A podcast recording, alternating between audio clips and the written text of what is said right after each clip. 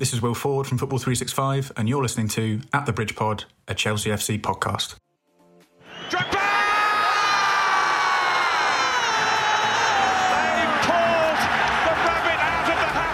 What's up, everyone? You're listening to At the Bridge Pod, a Chelsea FC podcast, your number one source for all things Chelsea. In today's episode, we're back here again. We're talking about Chelsea's defensive crisis. Why is it a crisis? How are we going to repair it? And our future tactically with this defence. Now, here are your hosts, all the way from the UK Mikey, Berth, and Chris. What's up? No, that's not right. Welcome back. Uh, oh, it's terrible. Welcome back, everyone, to another episode of At the Bridge Pod. I'm your host, Mikey, and after we received one complaint last week of our intro for not giving Berth a good enough introduction, I, I will probably get more this week because I botched that intro. But here are my co-hosts who would change any second half performance in a positive way. Berth and Chris, how are we doing, lads? Yeah, I'm really good. I kind of like that intro, to be fair, mate. So well done on that. But I'm, I'm really good. Bit tired as always, but I'm okay. Chris, how are you doing? Yeah, I'm really good. Happy with that intro this week. We're, we're much happy with that. Yeah. Well, hey, Thomas Partey, if he joins, we were going to be having a partay about that. That's going to I be think, a headline I think a joke wherever he joins. Leave the one side. the introductions have got spun now, so. Well, well, with that, we'll head into the newsroom and see what the latest goings on are at Stamford Bridge.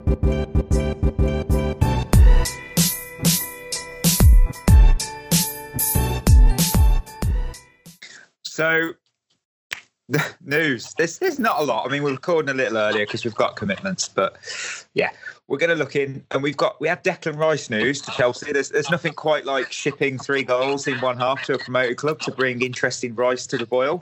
But um, uh, various sources have suggest this move will be likely our final on the window for incomings. But then there was news tonight that apparently there's no chance he will be leaving West Ham you never know with transfers. You, you never know till the, the window shuts. But do, do, do you think it'll get done, or do you think it's just not going to happen? Um, if you'd have asked me a month ago, I'd said yes, it will definitely happen. But now I just I just don't see it happening. It seems as if Declan Rice doesn't seem that bothered. He, you know, he doesn't seem as if he'll push for a move to Chelsea this summer, and West Ham probably won't let him go for a, a cheap fee. So I just don't see it happening this summer. I think next summer will be the time for him to move on to Chelsea, if I'm honest. Mm. I don't think West Ham, with all what's going on, their fans turning on the board and things, I don't. I think that's probably why they've decided that they'll keep him for now, no matter what. Imagine the sort of revolt they would have from the fans if they sold him as well now. Yeah, yeah, I can see your point. They would be in a bit of a sticky situation. I mean, you know, they've they've started. It's a bit of a strange one. They've not. I mean, they were quite impressive over the weekend against Wolves, but mm. I mean, Declan Rice has a contract to 2024, which is obviously four years with the option of an extra year. So they're not in a position where his market value is going to drop unless he has an absolute dreadful season this year. Uh, uh yeah, I think based on everything going on, I, I think I was quite excited and thought this could go ahead, but I can't see it. And if that move doesn't go, then you would assume that Jorginho won't leave either, because obviously one in, one out sort of aspect. One player that's not leaving this summer on loan is Callum Hudson-Odoi. I, I think we can all agree that is fantastic news. Yeah, yeah, brilliant news, especially after the performance he gave against West Brom when he came on. Mm, you don't 100%. want him to, uh, don't want him to move on. You want him at Chelsea and to develop at Chelsea because we all know how big his potential is and how much of a star he can become. Yeah, yeah, I think it, he offers us something different to our other attacking players as well, which I think is important. Yeah, I mean, he was incredible when he did come on. So uh, he just he just needs those starts, and you know we're recording this before the Tottenham game, so obviously we won't be reviewing that. And at the time of recording, he is actually in the Chelsea eleven, so hopefully he has another good game. Oh, Chilwell is as well. Oh, that's good to see. Um, I'm saying this, they might have had a really bad game, but I'm sure they won't. So yeah, fingers crossed we have a good we have a good result tonight.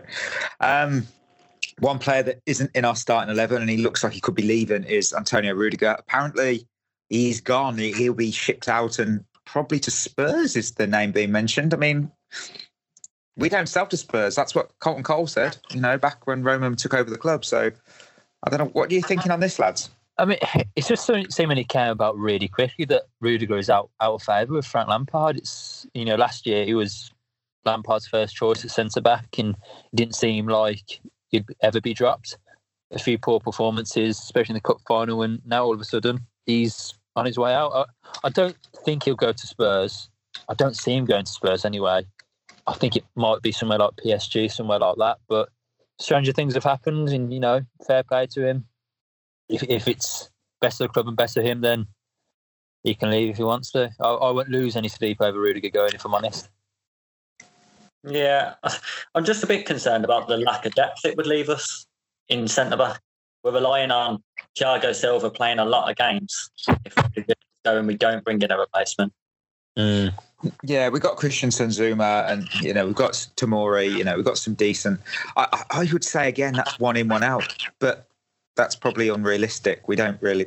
I mean, you never know. Transfer deadline days meant we. I never thought we'd ever sign Danny Drinkwater, and I'm pretty sure no one ever thought we'd drop one of the worst, hilarious but dreadful uh, announcement videos when we announced Antonio Rudiger. I still love that video. It's so bad, but it's just so you can't. Yeah. I'll remember that, and it is terrible. It's It is not awful. quite. It's not quite come to Besiktas. I think that is still the best trend of any window of all time. I just loved it so much because it's just so bad, but it's so great. It's like, oh, fantastic. Um, yeah. So this episode is obviously being recorded a little bit earlier than normal, which means we won't be able to discuss the Champions League draw as a group till next week. But don't fear. I thought we're going to keep this episode on topic up to date. I- I'd wait till after the draw and record my own thoughts briefly to share. So, you know, my own thoughts will obviously be tagged on to the end of this bit of news um, before we go into our main topic. So, yeah, you won't hear Berth or Chris's voices, but we will definitely be talking and doing a deep dive on all our opponents next week when we obviously it's international break. So we thought, yeah, it's a good time to just look at the clubs we'll be facing in the Champions League. It'd be interesting who we get as the second team. That's always the one that you go, oh, they could they could trip us up. We had the group Yeah. of moderate peril last year with Valencia, Lille, and Ajax. Who Ajax aren't in it this year. They got knocked out, didn't they? Yeah, I don't know. I don't know. I can't remember. Who was in the draw? I should really Google. I should have googled this. I really should have. But oh man, that's really bad uh, research for myself. Some I- people I actually think we're professional podcasters now. We're I- really pro, yeah. I, well, Yeah, I, I totally. don't. I don't see it myself, if I'm honest. Oh, we're in pot two with Ajax. Oh, oh wow, we're in pot two with Man City and Man United and Barcelona. Of course, we're not champions, and neither of those lot. So we'll definitely have one of Bayern. Yay, uh, Seville. Oh, that'd be all right. Um, Real Madrid, Juventus, PSG, Zenit, or Porto. Uh, I mean, who, are we going to get? I mean, it doesn't really matter. You know, it's you got to. You, you obviously want one of Zenit, Porto, or Seville. Or We'll Sevilla, yeah. We'll know by then, and obviously you've got pot three or four. You've got you know your Lokomotiv Moscow, your Marseille, your Club Bruges. It's going to be very interesting. So obviously my thoughts are going to follow this, but we'll be discussing it on a deep dive, all three teams, in next week's episode. So the Champions League draw has just been made. It's hot off the press for myself. Obviously, as we said in the podcast episode, we'll be doing a deep dive on all three teams on next week's show. This week, well, I'm going to give you my quick thoughts. Um, as you know, we got uh, last year we got Ajax, Valencia, and Lille, and I called it the group of moderate peril. This year, maybe group of moderate peril 2.0, maybe. We've got Seville, Europa League champions, they're not they're not the best in the Champions League. They've they've shocked Man United before, we know that, but we're not Man United. We're not going to get shocked here, hopefully not. Um, Krasnodar or Krasnodar, they're obviously Russian. Um, never played them in European competition, similar to that of Seville. It's going to be a difficult travel. You know, travel comes into it, especially with the tight schedule. Many fans are calling out. Um, you didn't want to really go to Russia or Ukraine. Is what it is. But Krasnodar, they're nothing that we should be worrying about. And obviously, the final team was Ron or Ren. You know, I'll be yeah. Uh, Edouard Mendy's former club, so that's going to be an interesting Mendy derby, as you may wish to call it. But yeah, I think overall my thoughts are one of I, I'm not I'm not upset with the with what we've been handed. You know, it could have been a lot worse. You've you've probably seen the worst case scenario and the best case scenarios. Obviously, I tweeted one out this morning. Best case was Porto, Krasnodar, and Ferencváros or Varos.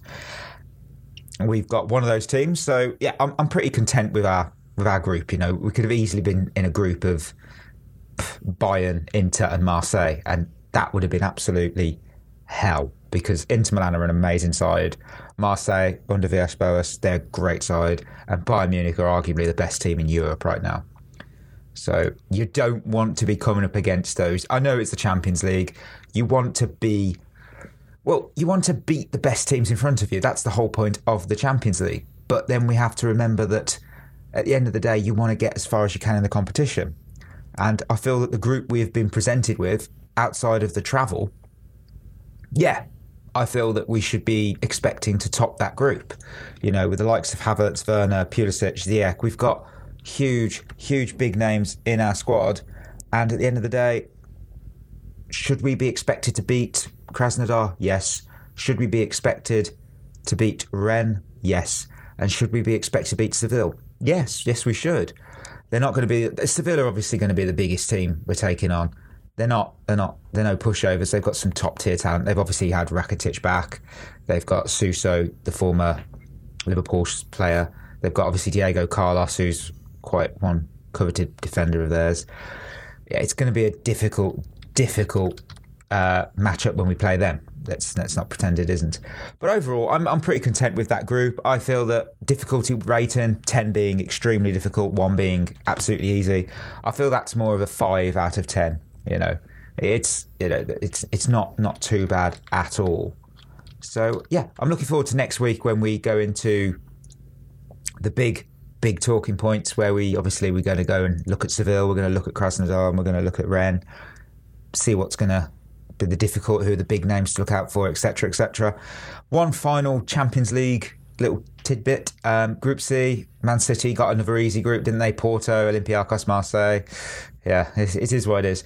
Um, I think Group H is the group of death this year. You got PSG, you got Man United, Leipzig, and Istanbul Basaksehir. You could also argue Group B is potentially the group of death with Real Madrid, Shakhtar, Inter, and Mönchengladbach. So yeah, it, there's some candidates there for the group of death. But overall, I'm happy. Hopefully, you guys are obviously happy, and we're going to be deep diving it into next week's episode. So that's going to be something Chris, Berth, and I are going to be extremely looking forward to.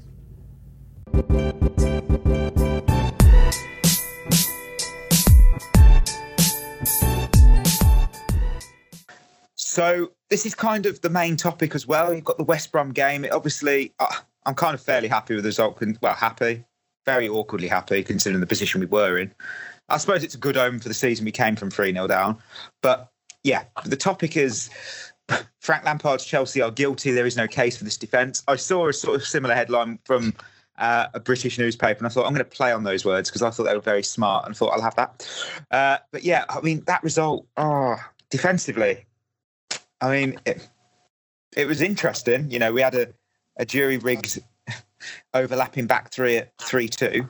You know, but well, that was I think when we were playing Brentford a couple of years ago. But you know, we've three points was considered more important than the draw, but we've still dropped points to relegation fodder. I mean, how did you guys take that game? I mean, I'll start with the positives, and there, there weren't many positives, but the second half, to quote Brendan Rodgers, we did show great character, in all fairness. And Lampard made changes at half time, who made an impact on the pitch. Hudson Odoi came on, was fantastic. Giroud played his part when he came on. You know, it did help, and we did show a lot of character in that second half. But that first half is possibly the worst defensive display I've ever seen from any Chelsea team. Now, I've only watched Chelsea since since about three, so about 23 years I've been watching Chelsea that is the worst defensive display I've ever seen from a Chelsea team by far. It was yeah. that bad. It's it's kind of one of them things where you think of the meme. They they had us in the first half. Not going to lie. Uh, I mean, to go one 0 down, you think that this this this happens. You know, don't worry. Two 0 worrying, and that third goal, which we'll touch on, it's just you start thinking, I, I can't see us coming back into this. You know, mm. and West yeah. Brom, they were hardly outstanding this season. I mean, that's the thing that's so frustrating. You think, really? You know, you think of the teams they've played. They lost to Everton. They've they've lost to Leicester. You know, I mean, where'd you go? I mean, you really thought we were going to deliver them three points. I mean, how did you take that that first half, particularly, Chris? I think you have to give a little bit of credit to West Brom in the fact that we made we made three mistakes, three major defensive errors in that first half, and they punished us on all three. Which yeah, you can't say it's a little bit unfortunate for us. I thought the, the set piece goal was unforgivable. I know Marcos Alonso took a lot of stick for that, but Reece mm. James is walking out and plays it well. If Reece James comes out quicker, he's offside. So it's awesome. I thought Yeah. the Silva one is just one of those things that happens. All, I think all the defenders have been there. I think John Terry did it against Arsenal at home. And I thought the first goal, it was a poor header from Alonso, but it was a really good finish as well from I think it's yeah, it's annoying that they had three shots on target and they scored all three. That's never good reading. It it No. never is good reading because if they'd have had more shots, you might have taken away a bit. You'd have felt comfortable, not happy, but you'd have been like, well, they had a few. We we allowed them, but literally they had three chances, made each one count. It, it would have been play. interesting. It would have been interesting if Kepa was in goal. Now, I'm not saying Caballero was at fault for any of the goals. I don't think he was. But could you imagine if Kepa was in goal Oh, and someone had said, "Oh, they only had three shots and they scored three goals"? Can you imagine the stick that Kepa would have got for that? yeah. yeah, on, on yeah, you, you're totally right. I mean, uh, on the West Brom front, first of all, did you see the Matheus Pereira flick? Yeah, that, Oh, that- so good, so that- good. I've got that was credit. very nice. That was very nice. I must It- admit. Yeah, I must admit, when I saw it, even I did think, fair play, that was good. I didn't hate it. Hate you don't usually applaud an opposition, but I thought that was nice. That was skill, you know.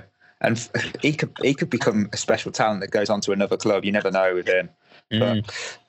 You know, obviously, naturally, social media went wild. You know, I think fans are a little foolish, if, you know, on both sides if they want Bilic or Lampard like sacked straight away. I mean, we're only three games into a season. I mean, um, you know, Bilic is a fantastic manager considering West Brom's situation, their budget.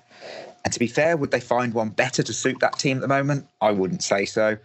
Um, Lampard's decisions, they, they've been usually quite good. And we found that when he makes mistakes, he does realise them and he adapts them. That's quite a level-headed opinion. Don't get me wrong. You you also have to look at last season's performances. We couldn't break teams down who sat back. We've just got three goals and we've dominated possession. Sort of says that we did really well in that second half, Mm. but it's still frustrating. And I mean, Alonso is the main culprit here. He's, you know, I think Emerson is better better than him. And in a week where we've heard about this fallout with Alonso and Lampard, you'd say that Alonso's Chelsea career is pretty much done. And if that's the case, then you know he's been making consistent errors, and he's a senior member of our squad. It's not good enough. You know, simple as that. He was good under Conte as a left wing back, but are we, are we all in agreement that his time is done as a Chelsea first teamer? I mean, if the rumours are true and that you know he had a big buster with Frank, then after that performance, you'd have to say, yeah, with Ben Chilwell coming in as well, Emerson, you could argue, is a better left back. I mean, you'd have to say that Alonso's days are numbered. Mm. Yeah, I don't think Alonso, it doesn't appear from the outside without knowing him or anything that's going on, that it doesn't appear that he's reacted very well to Chilwell coming in and him not being first choice anymore.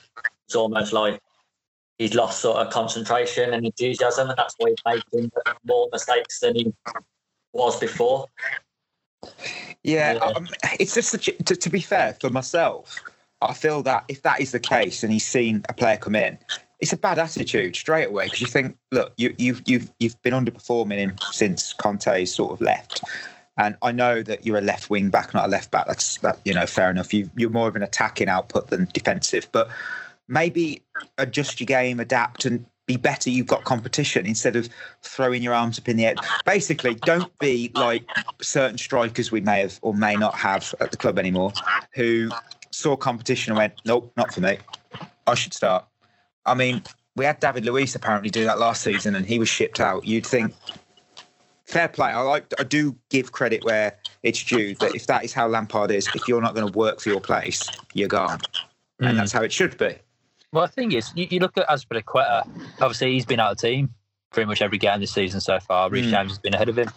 He come on at the weekend, and he was fantastic. He led the team. He organised the team, and he was a true role model. Like he, he played how you wanted someone to play. He's just come off the bench. You know, he made an impact, and he, you know, he got the captain's armband, and he led Chelsea to Yeah. three draw. I mean, Alonso has reacted the other way from from Chilwell coming in. Is he's not asked. He, it looks like he's not bothered, like you said, and he's just.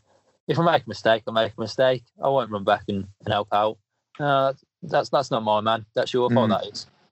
He seemingly like he's passing the blame or he's not bothered when he is making mistakes. And that's probably why Lampard got so frustrated with him, and that's probably why you, that's the last we've seen of, of Marcos Alonso.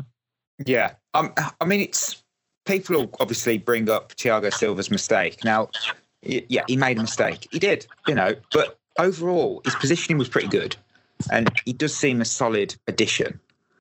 I think it was a bit harsh for people to go, oh, you know, he's, he can't handle the Premier League. It was one game, and he's made one mistake. It, it does happen. It, it does happen. Um, and Yeah, I feel that if if Zouma had have say been next to him when he made the mistake, I think Zouma's pace to make that tackle or push obviously the striker wide, it would have been fine. But it wasn't. It was what it was. And yeah, you know, it was one of them. I mean, eleven episodes ago, we asked the question, "Why are Chelsea so bad at defending set pieces?" After we'd obviously already covered our goalkeeping conundrum, our centre back dilemma, and our left back problem.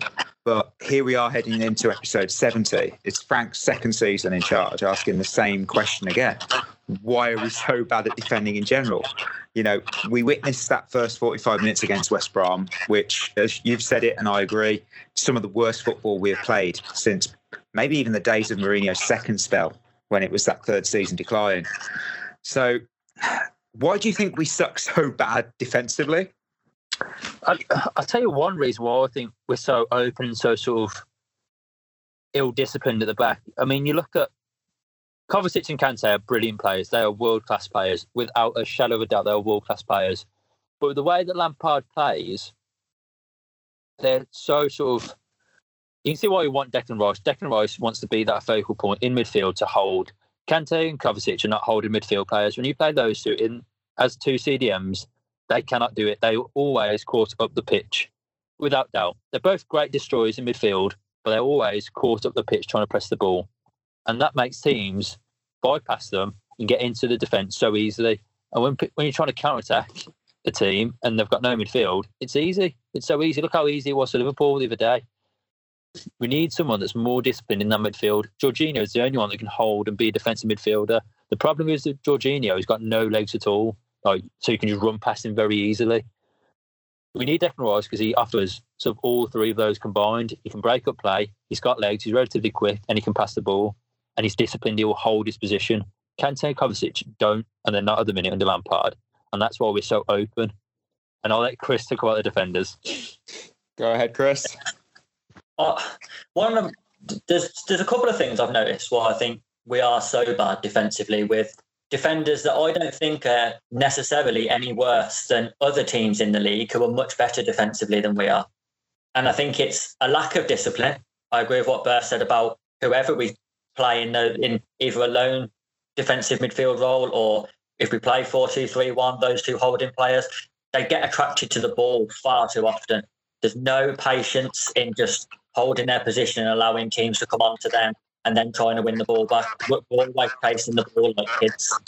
We, we don't play with any structure. There's no, there doesn't seem to be a plan in place for when we lose the ball.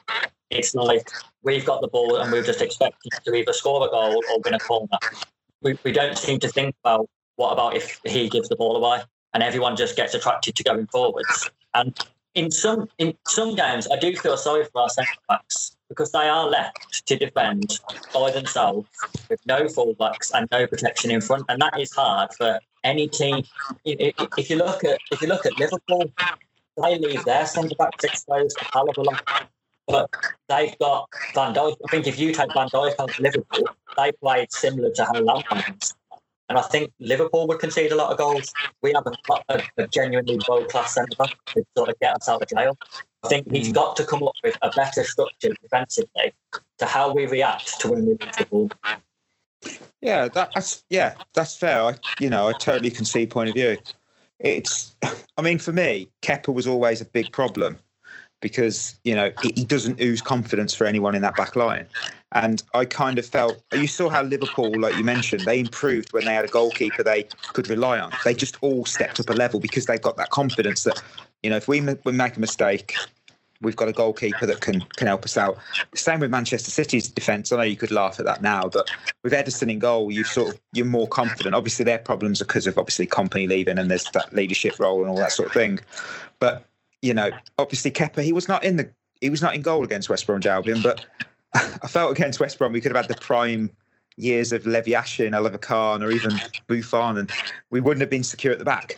And that's that's scary. I mean, since Lampard's appointment, no team in the Premier League has conceded as many goals away from home than Chelsea. And mm. to suggest the faults rest solely with the keeper, that's that's smokescreen. You know, I'll read the 21 away games, one clean sheet.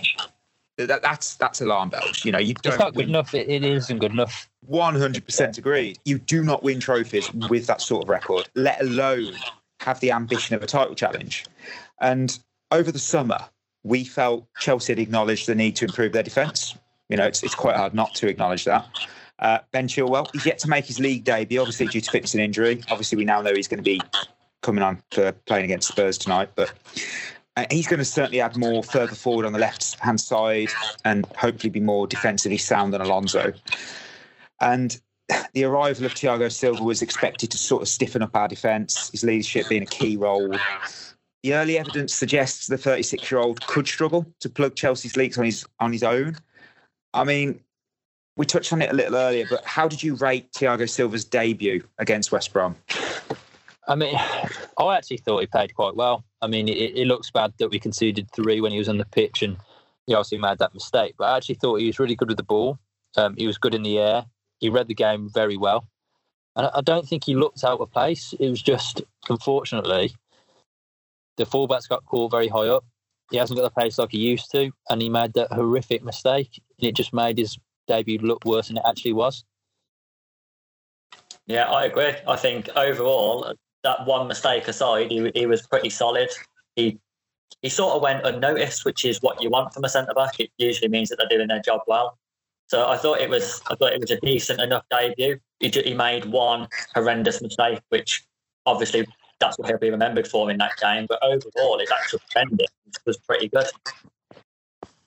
Yeah, uh, yeah, pretty fair. I mean, I look apart. From, obviously, I gave my thoughts on Silva's debut. I'm going to expand on that very interesting stat. I mean, our away form since the start of last season, that's 21 away games, 42 goals conceded. That's the most of the Premier League. One clean sheet, and 13 times we've conceded two or more goals. You know, wow, that that's that is horrendous. That is yeah. horrendous. I mean, you're not going to win anything. I mean, we have conceded the most goals away from home in the Premier League and we're we're we're talked up as a title challenger. How? Uh, How? I think Chris. yeah. You have to pick them points up. Chris made a really good point earlier about the structure of the team. Now, you look at how Arteta has performed at Arsenal. Now, obviously, Arteta's been under Guardiola. He's one of the best modern day managers in the past 10 years. So he knows his stuff, Arteta. But you look how he's structured Arsenal and how he's made them defensively very, very solid. I know last night those up against a very good Liverpool team. We put three past them, mm. but that they're very, very sound. They do not look like they're in trouble. They never look like going to be countered. They look very solid at the back, and that's with a, a defence as David Luiz, sometimes Mustafi, you know, Rob Holding, Bellerin, uh, Kolasinac, players like that. Maitland Niles is not a natural defender, and he's got them working and got them drilled and disciplined. Lampard doesn't have that at the moment. Now, I don't know if it's the formation, the training, the players, I don't know, but Lampard needs to find out quickly what it is and get structure to that team. Because at the moment, we will not be anywhere near the title picture come the end of the season. No, I, people keep talking about the character that we showed in the second half against West Brom, and it is character in a way. But I actually think character is one of the worst things about this Chelsea team. That, mm. that first half against West Brom, teams with good character don't turn up and go 3 0 down and play that. We just turned up like, this is West Brom, so we'll win. People taking mm. liberties on the ball, playing slow, taking too many touches. You know, no reaction when we use the ball because they don't West Brom can hurt us. You know, yeah. that, that, that to poor character in the team. Good teams don't play at 3 0 down. No, I mean, we did it last year. I think it was against Sheffield United, like you said.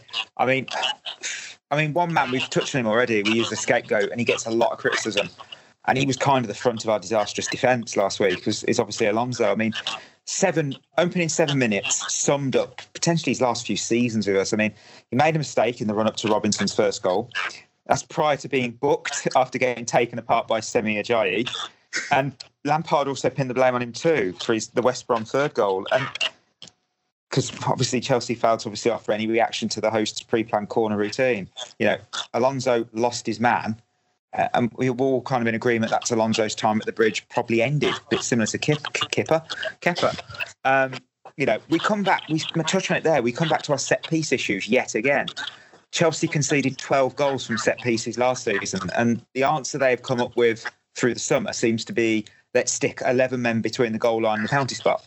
You know, West Brom were able to bypass this by pulling the delivery back to, well, in this game it was Darnell Furlong. He, he was unopposed on the edge of the box. That alone is unacceptable from a side going for titles. Simple as that. And that header found Kyle Bartley in a similar space on the edge of the six yard box, and it resulted in a goal. You know, it was crazy to see this ball come in, headed in, unchallenged, you know. And some Chelsea defenders pushed up upon the first ball, but Reece James switched off to play, obviously, Bartley onside. Now, let's not kid ourselves. Chelsea's set piece problem has predated Lampard. We know this. It happened under Sarri. And, you know, Sarri changed from Conte's successful man marking approach. And yeah, the, the alarm bells are going to ring. I'm going to say it to a zonal marking system. We remember them discussions, don't we, listeners? Chris Birth does. He does. Uh, I do. Boy, I mean, I uh, Lampard has tried both, and yet he can't find a solution. And it sounds harsh, but this was brought up on social media, and I'm going to ask it with a deep breath: Is Lampard tactically out of his depth, and would this squad benefit from a more tactically experienced veteran manager at the helm? Take that as you will, but what do you think on that? I think it's hard to say. I think at times in the past couple of seasons, Lampard has got it spot on tactic, uh, tactically. There's mm. other times where he hasn't got it spot on and he's changed it mid game and it's worked out better. But I, I, do think Lampard's got a good brand. I don't think he's out of his depth at all. I think I think that's rubbish. Would we look better defensively under Pochettino? Yeah, there's no doubt about went for him. I, I, was thinking of that. It's whoever I've, pulls the trigger first. Is it United or Chelsea for the? I mean, he's the most obvious one, though, isn't it? Yeah. I mean, I'm not going to say I want Pochettino over Lampard because that's just stupid. Because I, I, still think Lampard is a good manager and he's still growing and he'll only get better. But I think what we've shown, what Chelsea have shown as a club, looking at the players, is there's no no leaders. I mean, you've got Azpilicueta, but looking around the pitch and the rest of them, how many of them would you say are true leaders on the pitch? There's no John Terry's on there. There's no Frank Lampard's on there. There's no Didier Drogba's on there. There's no Ashley Cole's on there. there. And that's what we lack from corners. There's no one talking. I've said it numerous times. Yeah, guys, pretty clear, but as far as organising goes and sort of leadership and sort of putting your head on the line and, and getting into shape, we've got none of that, and we haven't had that since Mourinho's first season back. Mm. And and it's hard to get that sort of leader into a team. You know, there's not many John Terry's about. There's not many Frank Lampard's about. Not many Drogba's about to help you lead the team and organise a team from a corner or from a set piece or whatever. So it's it's one of them. You can look at Lampard and his tactics, but you can also look at the lack of leaders that we've got, and that doesn't help as well as another factor to to put into that. Yeah. What What do you think on this one, Chris? I think that's a great point, actually, Bert, about the leadership. Because I mean, I don't know the stats, but I can imagine that all of these sort of defensive problems, set piece problems, started when we got rid of Courtois, Gary Cahill, Fabregas, Diego Costa, all people who was leaders. Uh, that was the last time I would say that we really had a spine of a team that had those leaders and characters in it who was going to make people do their job properly. So I think that's a good point. On the Lampard thing, I don't think he's tactically out of his depth. I do think he's still finding his style. I, I, I, still don't think he's settled completely on a way he wants his teams to play. I, I seen a stat earlier that he's took charge of 41 games and he's made he's used 20 different back four combinations. That is far too many for, for a defence where they need to learn to play together. Yeah, sections will come into that as well, just working together day in, day out, week after week. I think sometimes I watched an interview with Lampard that he did on on a so I think it was a Sky Sports podcast about he's he's so involved in the job, which is great. But I do think sometimes he's he's overthinking it. He's he's almost he makes changes for the sake of changes, and I think sometimes he he puts out what he thinks is his best team. They don't play mm. well, so the next week he changes it, and then he they don't play well, and then he changes it, and then if they do play Yeah. well, he sticks with it until they don't play well, then he changes it again. I think he just needs to go back to what's your best, what shape do you want to play, how do you want the team to play, and pick the best team that fits that. And I think that's the mistake he's making at the minute. Yeah, you you bring up that, and that's true. I've got the stats up here, and our most popular defensive setup, five games started together at 41, is Christensen, Azpilicueta, Zouma, and Reece James. So you think, and now you're going to have another one because obviously Chilwell's going to start. I mean, how Chelsea play with the ball and how we play without the ball, it, it, it's it's uh, yeah. I mean, 13 months in, I'm a bit I'm a bit clueless. That could be my own fault, but I'm a bit clueless of Lampard's tactics. I mean, he wants hard work, you know, players pressuring the opponents. Mount Mount alone is incredible at that. You know, the pressing game, incredible. I mean, my concern is like how many coaches and teams have they've kind of hilariously tried to copy Guardiola's method from the last decade without knowing what it truly is. And it could be a hot take, but I think Lampard's sort of doing something similar with Klopp's method, with which is obviously Liverpool press efficiently, and importantly, they they have a plan on how they attack once they win the ball back, and a plan on how to defend without the ball.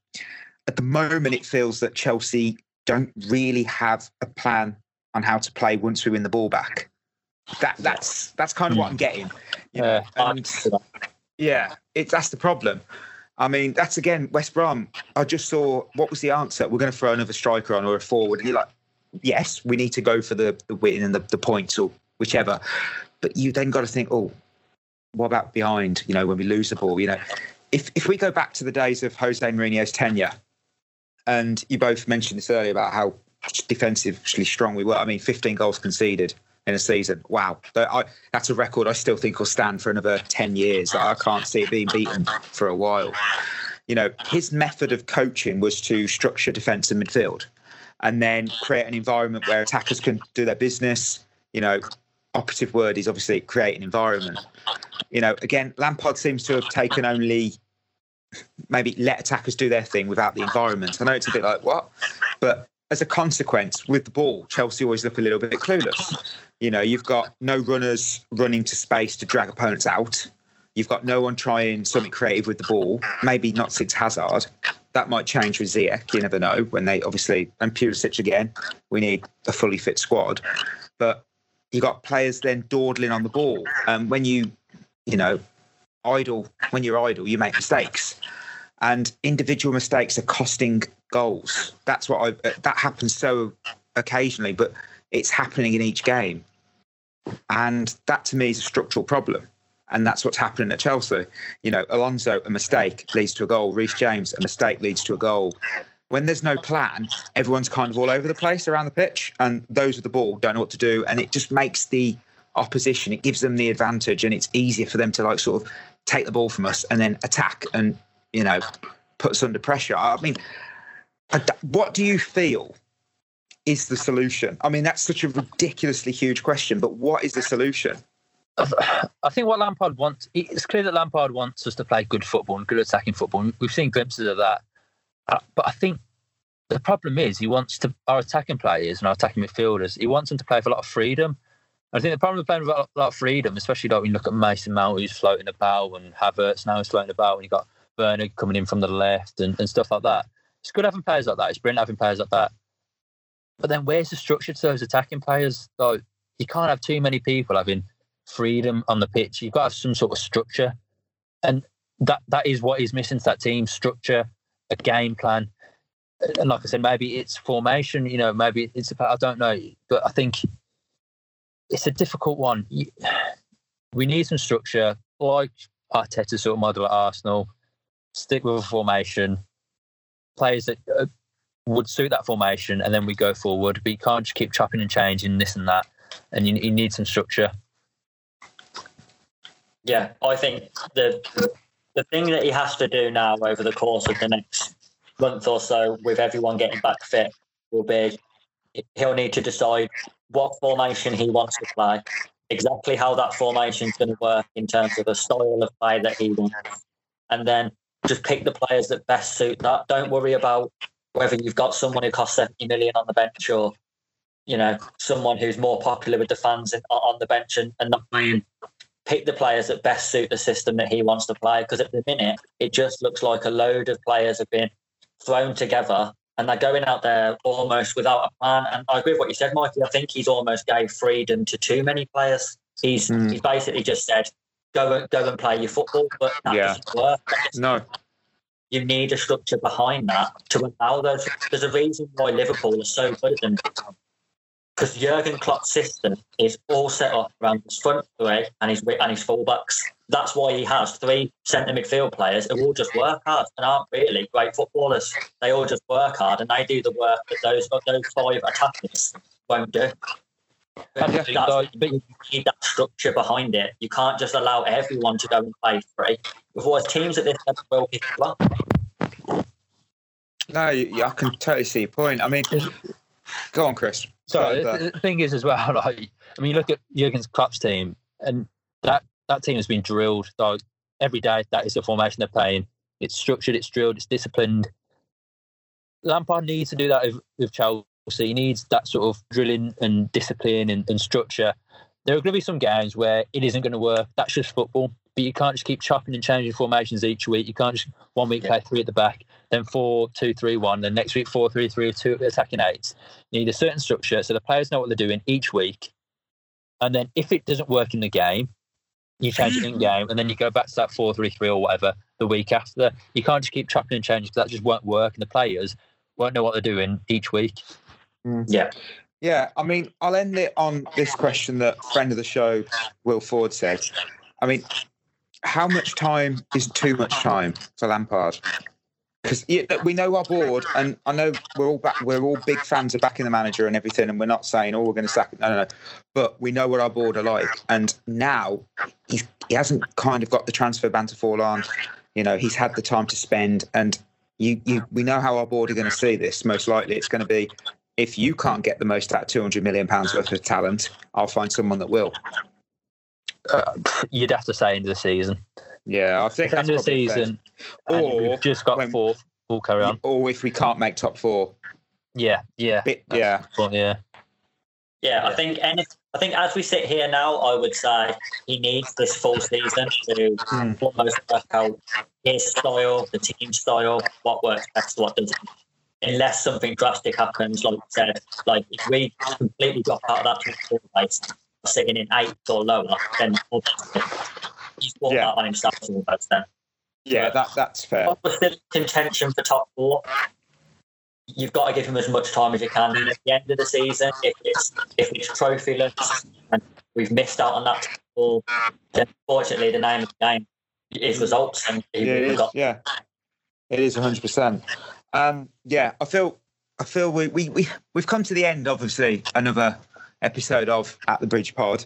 Obviously, next week, listeners, we're going to be deep diving into our Champions League opponents. So you won't be too too sad to see an international break coming up. You know, so and I think hopefully after the international break we'll have a, a thoroughly fit squad again. You know, we've had Pulisic back and Ziyech. So hopefully uh, when we come back into the Premier League, we're going to have um, a good squad. Obviously this weekend we've got Crystal Palace, so that's always a that's always a stressful one. And then obviously the international break, and then we're got got some tough games. You know, we've got Southampton, Man United, Burnley, Sheffield United. So not easy, but we'll see how they go. We've got one game on Halloween. We're going to Burnley, so woo, scary times. um, yeah, but obviously, where can we all be found on social media, guys? Uh, Chris, I'll let you go first this week. Okay, on Twitter, I'm at Chris09 Adams. And on Twitter, I'm at Chris Burford.